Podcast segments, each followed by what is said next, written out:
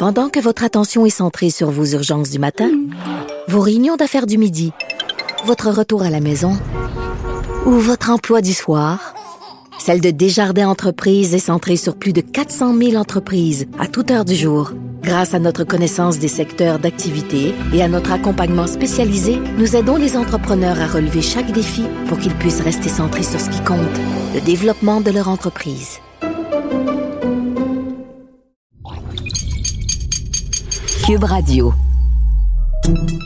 Salut, c'est Charles Dran avec l'équipe dans 5 minutes. On s'intéresse aux sciences, à l'histoire et à l'actualité.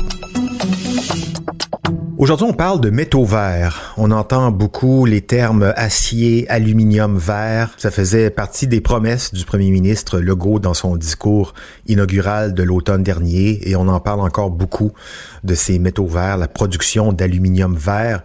Mais qu'est-ce que c'est au juste? Est-ce que ça se peut vraiment?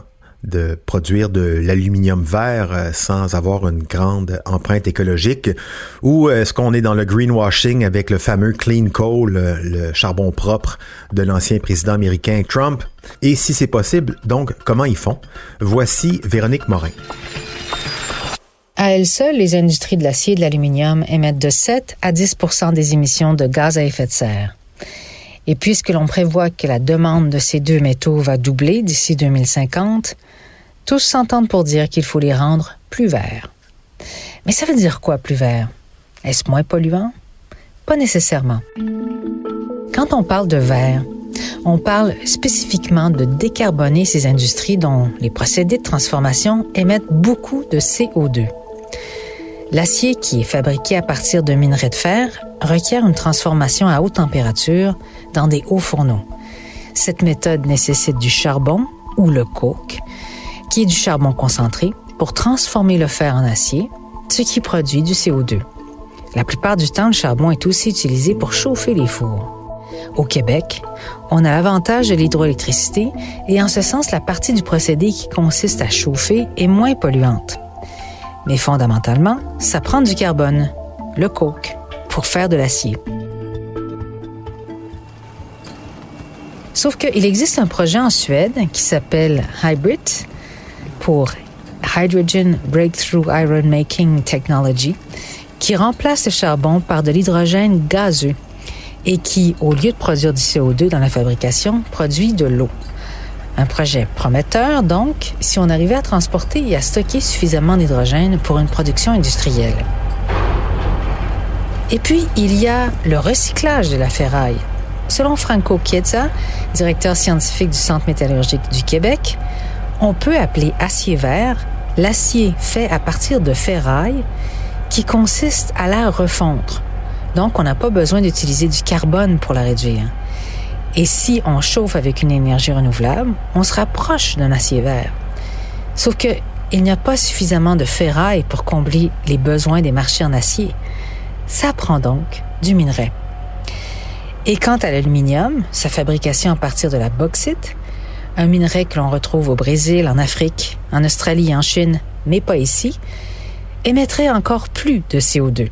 Le procédé lui-même, il utilise du CO2 parce que quand on, parle du minerai qui est aussi un oxyde, on va aller chercher l'oxygène, on va le sortir de là-dedans avec du carbone.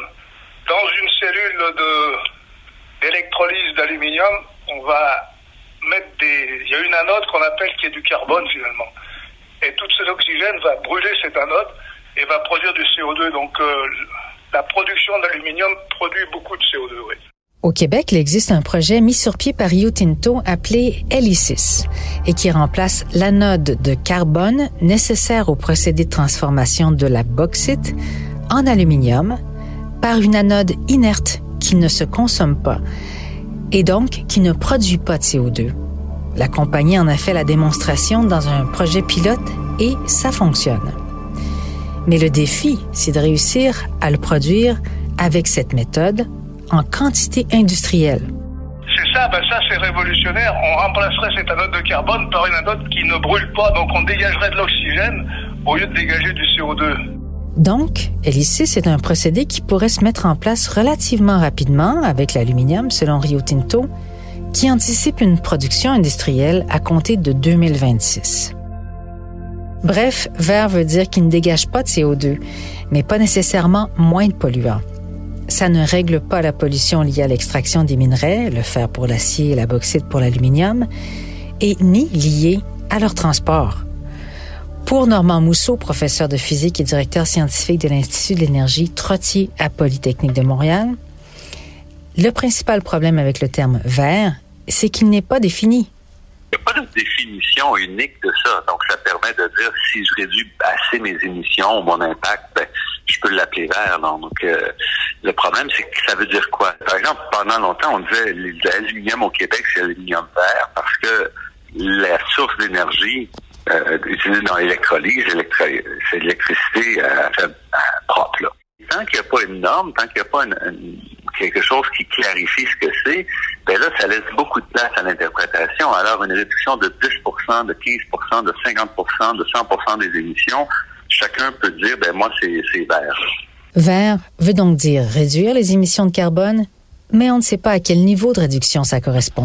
Ben, je pense qu'on a besoin d'avoir des, vrais chiffres. C'est-à-dire, nous, on veut réduire de temps ou on veut être à temps par tonne. On a besoin de chiffres. Et euh, de plus en plus, euh, on se contente pas d'étiquettes de verre ou autre. On va dire, OK, on veut réduire les émissions de procédés, les émissions scope 1, 2 ou 3, là, comment, dépendamment comment on le faire. On veut les réduire. Et ça, ça permet de mieux définir ce qu'on entend par les, les avancées qu'on va faire. Pour l'instant, on n'a pas de chiffres, il n'y a pas de normes ni de réglementation entourant la transition verte. Et ça, c'est un problème. Oui, donc euh, on est en marche vers la décarbonation, mais il y a encore beaucoup de chemin à parcourir avant d'arriver à appliquer tout ça aux procédés industriels de l'acier et de l'aluminium. Pour l'instant, le terme vert, on peut dire qu'il est utilisé parce que ça, ça paraît mieux. Merci, Véronique Morin. C'était en cinq minutes.